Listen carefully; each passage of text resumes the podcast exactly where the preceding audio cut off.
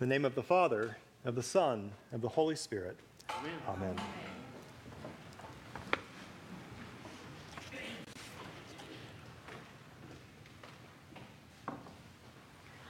This is quite a story we hear this morning. Jesus is teaching in a synagogue on the Sabbath, and a woman appears who has a spirit that has crippled her for 18 years. She is bent over and quite unable to stand up straight.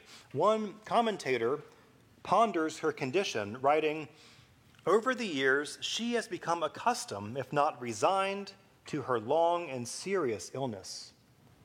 For 18 years, this unnamed woman must strain to see the sun, the sky, and the stars. For 18 years, her world has been one of turning from side to side to see what those who stand upright can see with just a glance.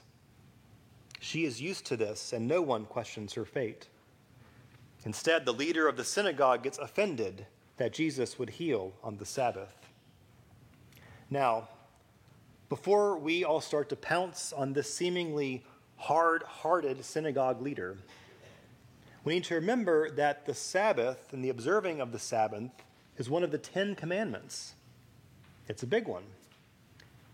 Sabbath is a day of rest built into the very fabric of creation. After all, God worked for six days in creating the world and then rested on the seventh day, and therefore, so should God's children. You know, observing the Sabbath is a commandment to which we Christians in America don't really pay attention to very well. And maybe we're for the, off for the worst of it. Because without a time of rest in God, we can, we can easily lose our sense of what our true self is and who we were created to be. However, there's another explanation in the Torah of why God commands the observance of a Sabbath.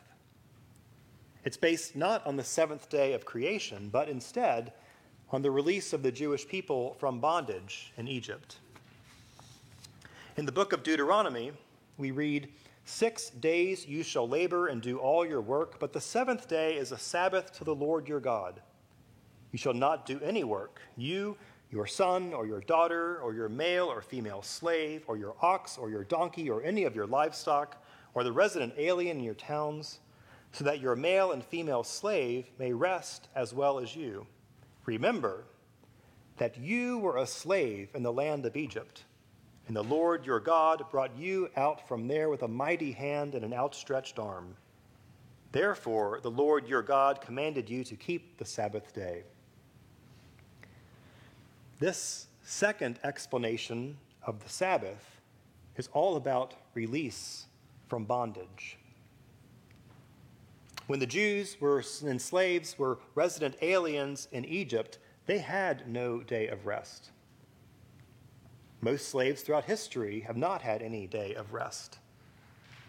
The Sabbath day is given as a commandment and a promise of rest for all, rich or poor, slave or free, human or animal. Everyone needs rest. So God makes a commandment to safeguard this. In fact, we read in Leviticus about a Jubilee year, a Sabbath's Sabbath. Seven times seven years, a year in which all slaves are freed, all debts are forgiven. Both the Sabbath and the Jubilee year are all about freedom and release. And so, in today's gospel, Jesus asks the synagogue leader, Ought not this woman, a daughter of Abraham, whom Satan bound for 18 long years, be set free from this bondage on the Sabbath day, the day of freedom and release? But you see, the leader of the synagogue had forgotten the reason for the Sabbath law, the spirit behind the law, God's purpose for the law. He believes that the law should be observed simply because it is the written law, period. In his writings, St. Paul has attempted to explain this human aspect of following God's laws. In his letter to the Romans, Paul writes, I don't do the good I want to do. Instead, I do the evil that I don't want to do. And in another place, Paul writes, For by grace you have been saved through faith, and this is not your own doing, but it's a gift from God, not the result of any works, so that no one may boast. And yet, do we not often rest secure in the idea that we are good people because we don't break the law? And are we not at times use this to justify our lack of compassion for someone because, after all, they broke the law? But does that make them any less beloved and valued by God than you or I? Jesus breaks the law a bunch of times. In Mark's gospel, Jesus and his disciples are walking through a grain field and picking and eating grain on the Sabbath, and some Pharisees ask Jesus, Why are your disciples breaking the law by harvesting grain on the Sabbath? And Jesus says to them, The Sabbath was made to meet the needs of the people, and not people to meet the requirements of the Sabbath. Because for Jesus, the law is there to serve the needs of the people. And when it's not fulfilling that purpose, Jesus has no problem in breaking the written law for the sake of the purpose of the law, which is to meet our needs and to bring us closer to God. If you remember in his Sermon on the Mount, Jesus says six times in a row, The law says, but I tell you. Franciscan priest Richard Rohr, who I'm sure many of you are familiar with, writes Paul himself had been a man of the law, and he saw that it led him to breathing threats to slaughter the Lord's disciples. As he tells us in Philippians, Paul was a perfect law abiding Pharisee. As far as the law can make you perfect, I was faultless, Paul says.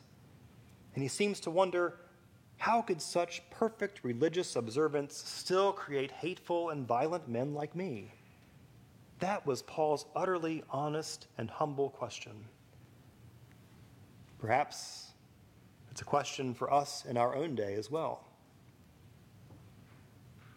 20th century Trappist monk and mystic Thomas Merton, whom you probably have heard of as well, explained why clinging to the letter of the law is more popular in our society than actually living by grace. He wrote, So many Christians exalt the demands and rigors of law because, in reality, law is less demanding than pure charity. Law is less demanding than pure charity.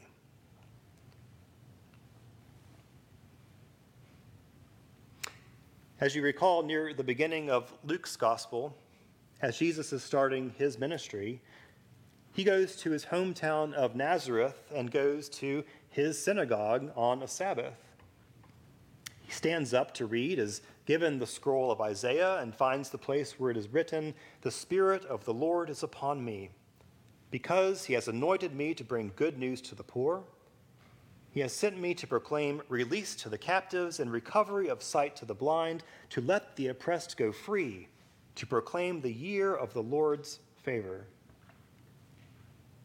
In his very hometown synagogue on the Sabbath, Jesus chooses to read a message about freedom and release, which, according to Deuteronomy, is the very meaning of the Sabbath.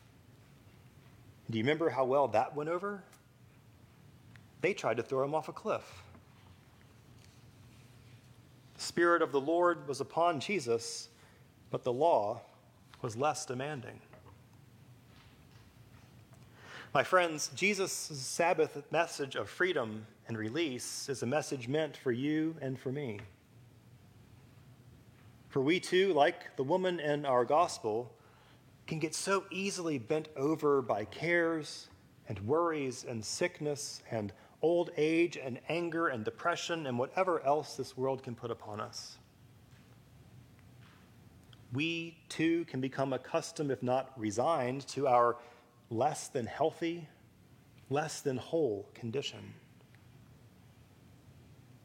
we too can find ourselves focused in a downward direction, never looking up to see the sun, the sky, and the stars. And like the leader of the synagogue, we too can get stuck in the way we see the world, clinging to old certainties, rules, habits, and mindsets, the letter of the law, and judging all those who, like Jesus, would upset these familiar certainties, which have for so long formed our self identity. Sisters and brothers, Merton was right. We can all too easily exalt the demands and rigors of law because law is less demanding than pure charity, less demanding than the gospel. For you see, in the end, the leader of the synagogue also is bent over, not in body, but in spirit, bound and captive to a law that's devoid of its original intention to free people from whatever it is that keeps them from the abundant life which Christ came to bring. But God did not intend us to be bent down in body or in spirit. And so strongly does Jesus want Sabbath release and freedom for this woman and for each of us that Jesus didn't even wait for the woman to ask to be healed. Perhaps she cannot ask. So resigned has she become to being broken and bound. Jesus takes the initiative and says to the woman and to us, You are set free. And if we have the courage to be open to God's healing, transforming love, we too will be able to stand up straight, freed from whatever has bent us over and has kept us captive for so very long. Thanks be to God.